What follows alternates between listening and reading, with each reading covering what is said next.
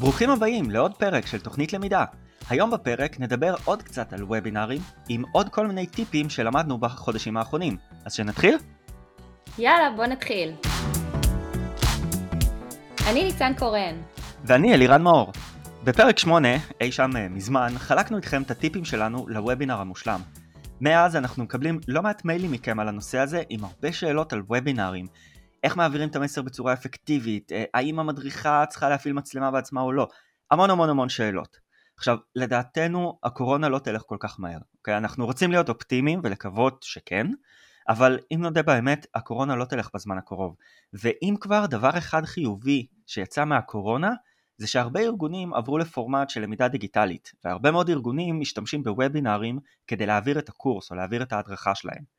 אז היום בעצם אנחנו רוצים לצלול לתוך העולם הזה שנקרא וובינר, ולדבר על איך אנחנו יכולים לייצר וובינר אפקטיבי בשנת 2021. וובינר שהוא וובינר בעל ערך, שישאיר משמעות אצל הלומדים שלנו. עכשיו, רגע אחד לפני שמתחילים לדבר על הערך, בואו נעצור שנייה ונבין את השוני של וובינרים מול שיעור פרונטלי. אני חושב שעכשיו כשאנחנו כבר כל כך הרבה זמן בתוך הקורונה, אנחנו כבר מבינות ומבינים שהעברת שיעור בצורה פרונטלית היא לא זהה להעברת שיעור אונליין. ולמה זה? תראו, קודם כל, הדבר שהכי חסר לנו בשיעור פרונטלי מול שיעור בוובינר, הוא התקשורת הבין אישית.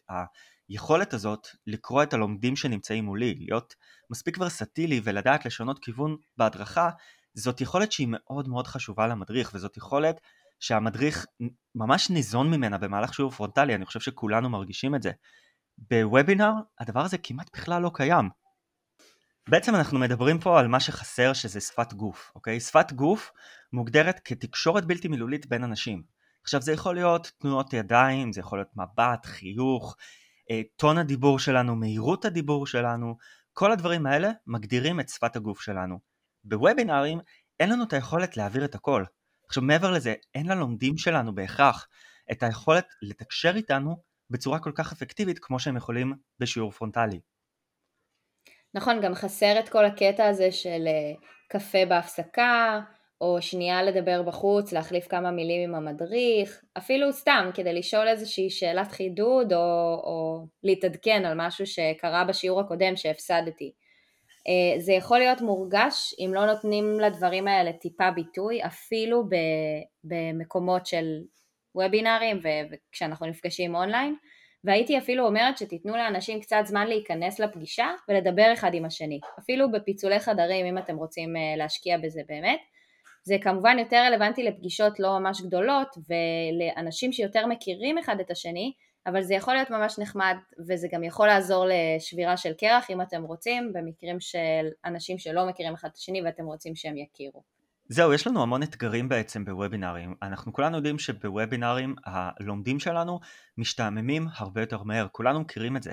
אם אנחנו לא מתאימים את השיעור לפורמט של אונליין, אנשים יכולים להשתעמם. בדרך כלל הפער הזה שמוביל לשעמום נובע מתוך איזשהו מחסור באינטראקציות, כלומר מחסור בתקשורת הבין אישית הזאת בין המדריך למודרכים, וזה משהו שהוא מאוד מאוד מאוד חשוב. עכשיו, הבעיה היא שאנחנו לא רואים את האדם שנמצא מולנו, ולכן השימוש באינטראקציות מאוד חשוב, כי למעשה זה נותן לנו איזושהי תמונה דיגיטלית ככה במרכאות של הבן אדם שנמצא מולנו. השימוש הזה באינטראקציות כאלה ואחרות במהלך הוובינר יכול לקחת את כל האנשים הבלתי נראים במרכאות וממש להפוך אותם לנראים. נכון, אז למה בעצם להשתמש באינטראקציות? אולי תיתן איזה ככה כמה הסברים שבאמת יבינו למה זה כל כך חשוב. אז יש בעצם 3 סיבות עיקריות לשימוש באינטראקציות.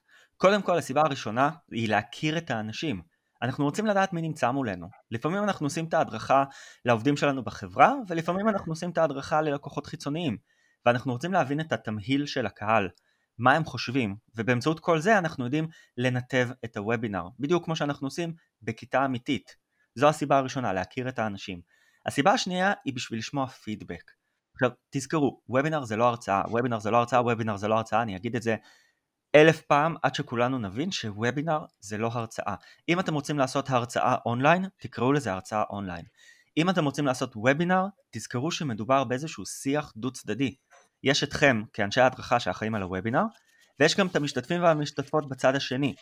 עכשיו, הסיבה לקיום אינטראקציות בהדרכה היא כדי לשמוע גם את הצד השני.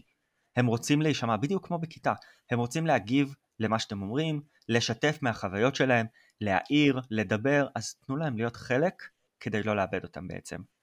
והסיבה השלישית בעצם שאנחנו משתמשים באינטראקציות היא כדי לבדוק דופק, אוקיי? זה אגב גם כדי לא לאבד אותם. אם אנחנו לא נשתמש באינטראקציות, יש סיכוי שאנחנו לא נדע אם הלומדים שלנו באמת איתנו או לא.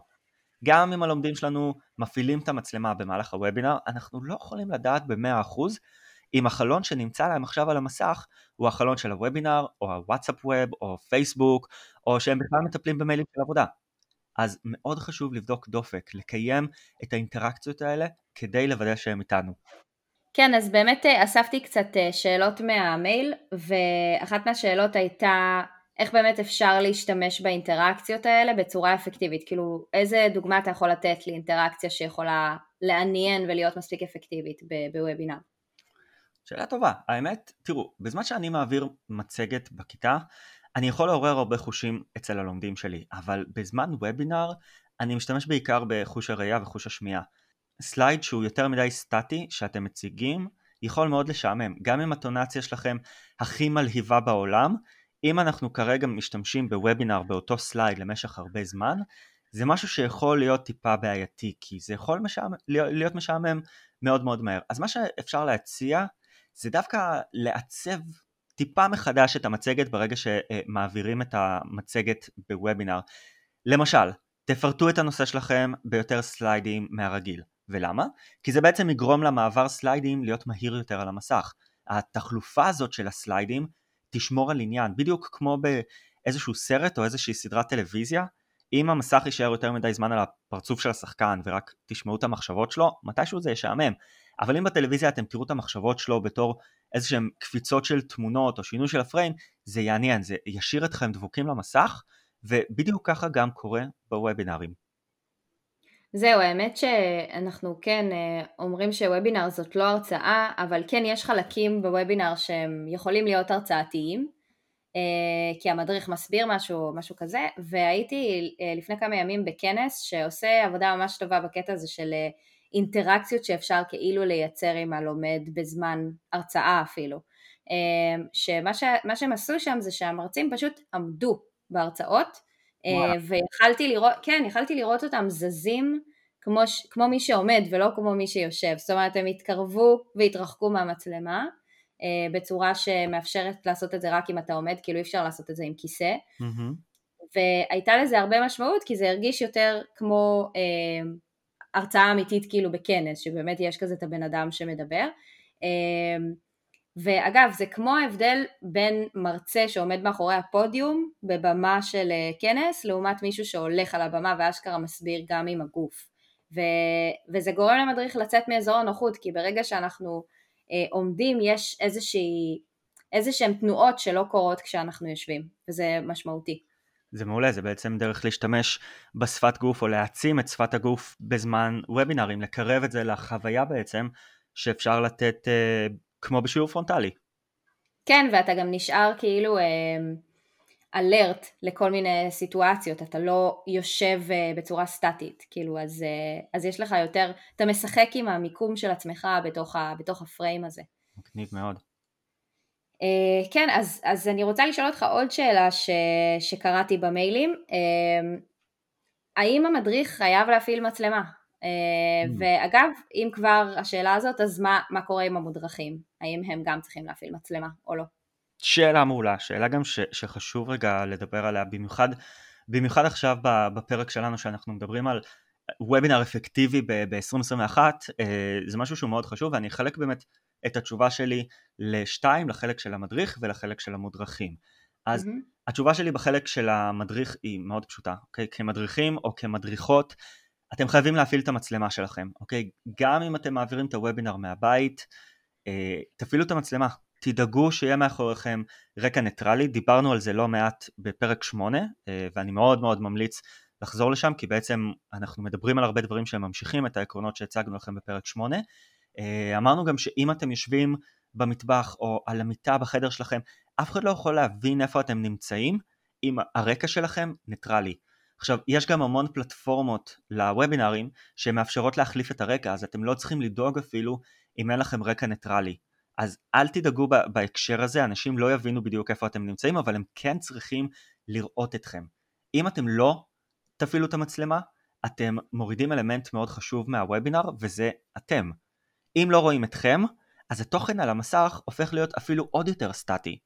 זה מאוד מאוד מאוד חשוב לראות את מי שמעביר את הוובינר. תזכרו, הם באו להקשיב למה שיש לכם להגיד, אבל הם גם באו לראות מי מעביר את זה, מי הבן אדם, מי הפרצוף שנמצא מאחורי המסר הזה. כן, וגם רציתי להגיד על זה משהו נוסף, כאילו בהקשר של השאלה על המודרכים, שאם אנחנו מצפים למשל מהמודרכים להדליק מצלמה, ואנחנו לא מדליקים מצלמה בתור המדריכים, יש בזה קצת מין דוגמה אישית שהיא לא כל כך טובה. כאילו אנחנו לא יכולים לשבת בוובינאר עם מצלמה סגורה ולהגיד לאנשים תדליקו מצלמה, או להתבאס מזה שהם לא מדליקים מצלמה כשאנחנו לא מדליקים מצלמה. כאילו אז אתם כן משמשים פה איזושהי דוגמה אישית, וזה לדעתי גם משהו שמתוך כבוד אליכם אנשים אולי לפעמים כן ידליקו את המצלמה, כי הם רואים שאתם עם המצלמה. וגם רציתי להגיד שאם מעצבן אתכם לראות את עצמכם, ואתם כל הזמן מסתכלים על עצמכם בווידאו, אז אפשר פשוט ללחוץ להעיף את הווידאו שלכם מהטווח ראייה. אם אתם משתמשים בזום, אז יש כזה אופציה ללחוץ על Hide Self View, אם אתם לוחצים על הווידאו שלכם, ואז פשוט תעלמו לעצמכם מהעיניים, ותוכלו להסתכל לתוך המצלמה, או באמת להתרכז במצגת, או לא יודעת, במה שאתם מעבירים. זהו, העניין הזה של להסתכל לתוך המצלמה, זה יכול להיות משהו שהוא לא תמיד נוח לנו, כי אנחנו אנשי הדרכה, אנחנו מאוד מודעים לעצמנו, אנחנו תמיד רוצים להסתכל עלינו במצלמה, ולראות איך אנחנו משדרים את עצמנו הלאה, אבל יש גם משהו מאוד קסום, משהו מאוד טוב ואפקטיבי, בזה שאנחנו מסתכלים ישירות למצלמה, וזה משהו בעיקר ששמים לב אליו, אם אחר כך אנחנו רואים את ההקלטה, אנחנו רואים שכל הזמן דיברנו למסך של המחשב, ולא דיברנו למצלמה. עכשיו, תחשבו על זה כמו חדשות בטלוויזיה, אוקיי? גם כשהם מדברים אחד עם השני, נגיד בשני אולפנים שונים, הם מסתכלים דוך למצלמה, ואז זה מרגיש כאילו הם מדברים אלינו, ולא מדברים ביניהם, זאת אומרת, אנחנו חלק מהשיחה. אז הטיפ הזה עכשיו שניצן נתנה, של לחבות את הוידאו שלכם, כדי שתוכלו להסתכל לתוך המצלמה, אני חושב שזה משהו מאוד מאוד מאוד חשוב.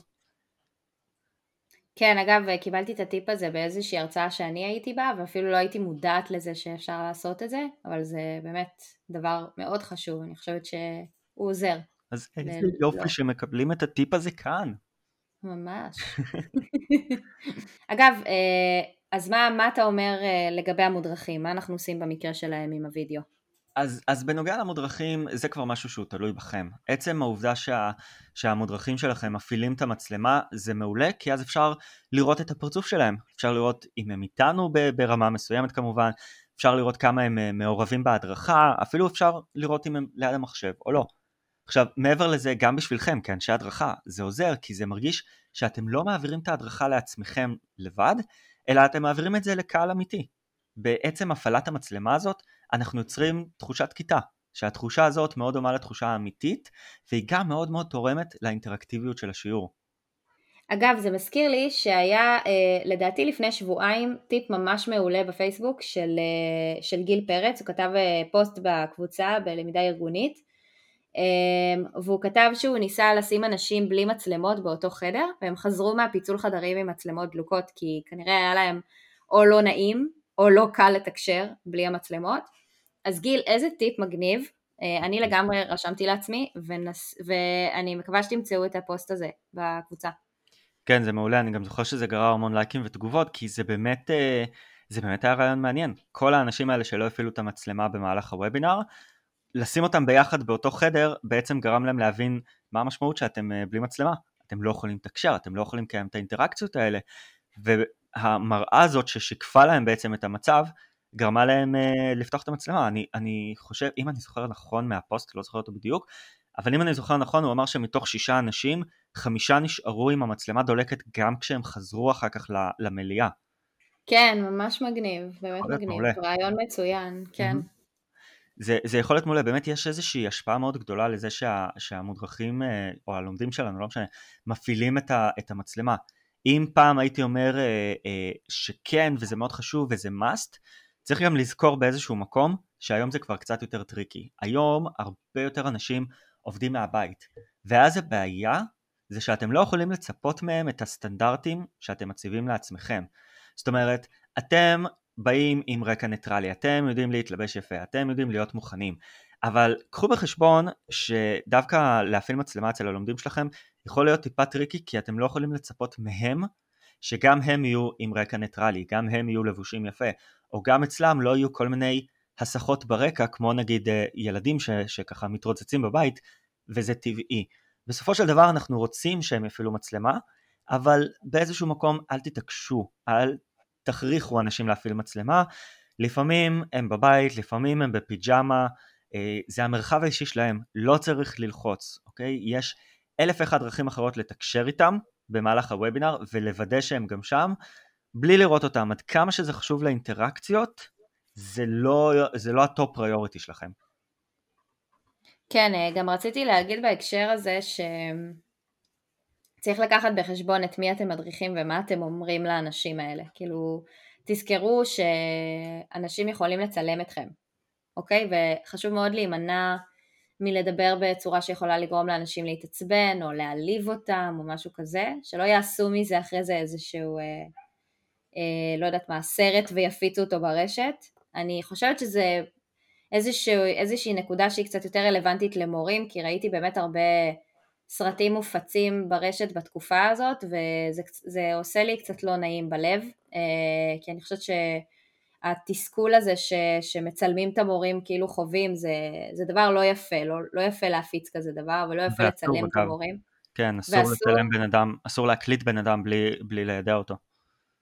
כן, ואני גם חושבת שלמרות שזה שאסור וזה, יש אנשים שיעשו את זה, כאילו בלי, לא נעים להגיד, אבל לא כולם מקשיבים למה שאסור או מותר, אז אני רק אומרת, אל תשימו את עצמכם בסיטואציה הזאת, תוודאו שאתם מדברים בצורה מכובדת בוובינרים, אל תיכנסו לעימותים עם אנשים, אם יש לכם משהו להגיד, דברו איתם אחר כך במה שנקרא 4 עיניים, או 2 מצלמות, כי באמת זה לא מתאים להיכנס לשיחות האלה בתוך וובינארים קבוצה.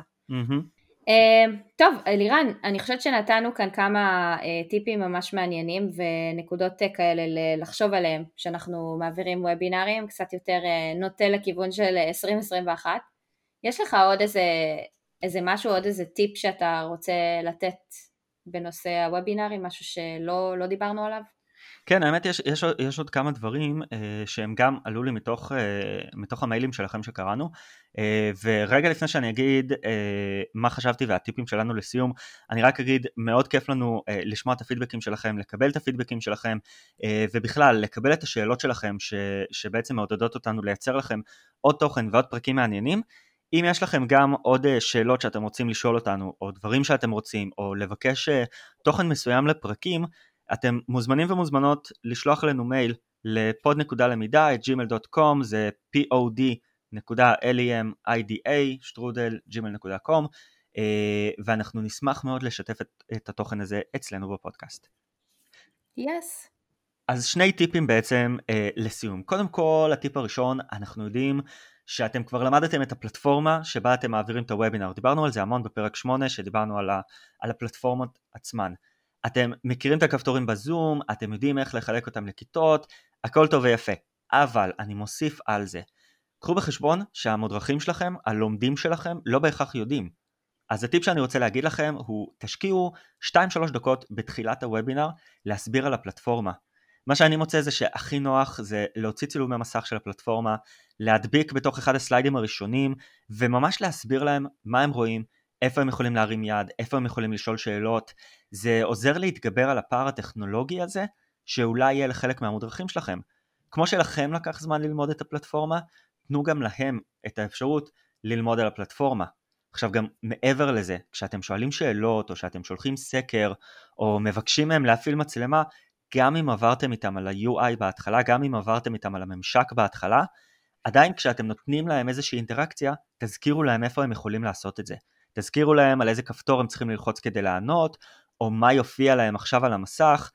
תנחו אותם ותעזרו להם כאילו עכשיו הייתם כולכם ביחד בכיתה פרונטלית. זה משהו שמאוד יעזור להגביר את אחוז השימוש באינטראקציות שיש לכם. אגב, רציתי להגיד משהו בהקשר של הדבר הזה, גם כאילו לקבוע סוג של כללים בתחילת הוובינר, זה גם משהו שמאוד יכול לעזור. למשל, מדריכים מסוימים לא אוהבים שאנשים פותחים את המיקרופון ומתחילים לשאול שאלות, ומדריכים מסוימים כן אוהבים שאנשים דווקא קופצים לתוך שאלה ושואלים, כאילו. אז תגדירו מה בסדר לכם, אם אתם מעדיפים את השאלות בצ'אט, אתם מעדיפים שהם יקפצו ויגידו מה זורם לכם, וגם אפשר להגיד לאנשים, אם לא נוח לכם להגיד שאלה במיקרופון, אז אתם מוזמנים לכתוב את זה בצ'אט, קצת להיות מכילים בקטע הזה של, כאילו לזכור שאנשים לא תמיד נוח להם, בסיטואציות של וידאו ואודיו, ואנשים לא אוהבים שמקליטים אותם, אז גם אם אתם מקליטים, אז להגיד את זה מראש, כאילו לא להקליט בלי ידיעתם, לתת קצת רקע סביב הסיפור הזה, כמו שאלירן אומר, אנחנו צריכים להדריך אותם על הפלטפורמה, אז אנחנו גם צריכים להדריך אותם על דרכי ההתנהלות עם הפלטפורמה בזמן השיעור, בזמן הוובינר. זהו, עכשיו הטיפ הזה הגיע מתוך המקום שאני נגיד מעביר את הוובינרים שלי ב-GoToWebinar, לאו דווקא בזום. עכשיו כולנו כבר מכירים את הזום ומכירים את האופציות והכל טוב ויפה, אבל אצלי כל פעם שאני מתחיל וובינר, בגלל שאני משתמש בפלטפורמה שאנשים לא מכירים, וואלה, זה לא משהו שהוא טריוויאלי בשבילם. הם עדיין צריכים להבין שנייה איפה הכפתורים של ה-questions, איפה הם יכולים לעשות mute או unmute לעצמם, איך הם מדליקים את המצלמה, כאילו עדיין יש עקומת למידה, אומנם מאוד קצרה, אבל עדיין צריך להתייחס אליה בהקשר של פלטפורמה של הוובינרים. אז אל תשכחו לקחת לכם את הרגע הזה, לשקף בעצם גם ללומדים שלכם את החוויה שעומדת להיות להם בפלטפורמה החדשה. אגב, אני יכולה להגיד על זה משהו בהקשר של דברים שראיתי שכל מיני כנסים גדולים עושים או משהו כזה, הרבה פעמים נותנים לך איזה כמה ימים לפני להסתכל על הפלטפורמה, לפני שבעצם מתחיל הוובינר. אני חושבת שזה יותר נוגע לפלטפורמות כאלה שאתה יכול לשחק עם הכפתורים בזמן ההרצאות, נגיד יש צ'אט שהוא מחוץ לוובינר או משהו כזה, אבל זה כן יכול להיות רלוונטי אם תשלחו למשל איזשהו, אפילו סלייד אחד שמסביר איך להתחבר או מה לעשות או איך זה נראה הדבר הזה, כאילו להכין אותם מראש, ואז כשהם נכנסים אין כזה את הבלבול הזה של ההתחלה, שזה יכול גם להיות נחמד, כאילו להתכונן ולעשות איזושהי הכנה מראש, דיברנו על זה גם בפרק 8, על הקטע הזה של ההכנה לוובינר ולפני ואחרי, כאילו איך לעקוב אחרי הדבר הזה, אז זה גם כן יכול לעזור לאנשים, להכניס אותם לאווירה, וקצת מבחינה טכנית גם להסביר להם למה לצפות. זהו, אז אלה בעצם הטיפים שלנו, סליחה, הטיפ הראשון בעצם שאנחנו רוצים לתת, הטיפ השני, שזה טיפ באמת שהוא הגיע מניסיון מר ואכזר, בעיקר ברגע שצפיתי בהקלטה של וובינרים שאני מעביר, חברים, תיזהרו, עם התזוזות של העכבר שלכם, אוקיי? העיניים שלנו, וזה משהו שהוא טבעי, העיניים שלנו נוטות להתמקד במשהו שהוא דינמי, אוקיי? לא במשהו סטטי. אם אנחנו רואים סלייד על המסך והעכבר זז, העיניים שלנו אוטומטית יעקבו אחרי העכבר. עכשיו, אנחנו יודעים שבהדרכות פרונטליות, אנחנו זזים הרבה עם הגוף, אנחנו משתמשים הרבה בידיים, אמרנו, זה משהו שמאוד מאוד חשוב לתקשורת הבין אישית שלנו, אבל הדברים האלה לא קיימים בוובינר, ולנו, לאנשי הדרכה, לפעמים יש נטייה להדריך במרכאות עם העכבר. עכשיו, הבעיה היא שאומנם אנחנו רגילים לדבר עם הידיים, ואנחנו רגילים לזוז עם הידיים, ואנחנו נוגעים בעכבר, ולכן העכבר זז, אבל כל התזזיות הזאת גורמת לעיניים של הלומדים לקפוץ ממקום למקום, וזה יכול מאוד מאוד מאוד לבלבל. אז בעצם הטיפ הזה הוא טיפ מאוד חשוב, שאומר, אל תיגעו בעכבר, אלא אם כן אתם חייבים. כן תשתמשו בידיים, תסתכלו במצלמה, תבינו איך אתם יכולים להשתמש בשפת הגוף שלכם בחלון הקטן של המצלמה, אבל אל תזיזו את העכבר, אלא אם כן אתם רוצים ללחוץ על משהו, אלא אם כן אתם רוצים או צריכים שהעכבר יזוז. יש לכם זוג ידיים, יש מצלמה, יראו אתכם, תשתמשו בזה, לא בעכבר. אגב, אפשר להכין גם את המצגת, זה קצת מתקשר למה שאמרת מקודם על המצגת, על זה שכאילו לחלק אותה למלא סליידים וזה, אבל אפשר גם להכין אותה ככה שהיא תראה אלמנטים שאתם רוצים להדגיש, למשל לעשות איזושהי קופסה אדומה סביב משהו שאתם רוצים להדגיש או לדבר עליו, או שהמשפט שאתם מדברים עליו עכשיו הופך בלחיצה לבולד, זה דברים שיכולים ממש לעזור לכם להדגיש בלי השימוש הזה של העכבר. תזכרו חברים, וובינרים זה סוג של שריר, ככל שתעשו יותר וובינרים, ככה אתם תהיו יותר בטוחים בעצמכם, ואז הוובינרים שלכם יהיו יותר זורמים. קחו בחשבון שמוובינר לוובינר יכול להיות שתצטרכו לעשות התאמות באינטראקציות, להכניס שאלה פה, להוריד סקר משם, אבל אם תקפידו לעשות את ההתאמות האלה, אתם רק תשפרו את יכולת העברת הוובינרים שלכם ב-2021, ובאמת תהפכו את השנה הזאת ליותר חיובית ויותר אפקטיבית עבורכם, למרות כל מה שקורה מסביב. אגב, רציתי רק להגיד לסיכום שיש כל מיני פוסטים מדי פעם שמתפרסמים עם הרבה טיפים וכל מיני תוכנות שאפשר להשתמש בהם ודברים כאלה, אז רציתי להמליץ על הקבוצה התוכניסטים. טוב, קבוצה מעולה.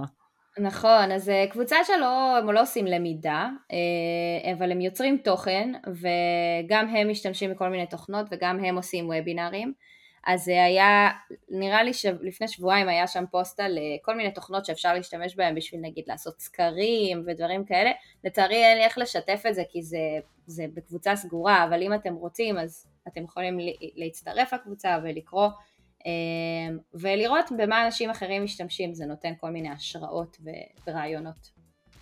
כן, זה מעולה, יש המון המון קבוצות שלא הייתם מאמינים שהן בהכרח קשורות ללמידה, אבל זה מאוד יכול לעזור, לי עכשיו עולה בראש קבוצת מיקרוקופי בפייסבוק, שמתעסקים דווקא בתוכן שאתם כותבים ובאיך אתם כותבים ואיך אתם מעבירים את המסר, ממש ברמה של מיקרוקופי, אז זה גם כאילו טיפ נפרד, אבל משהו שמאוד מאוד חשוב לציין.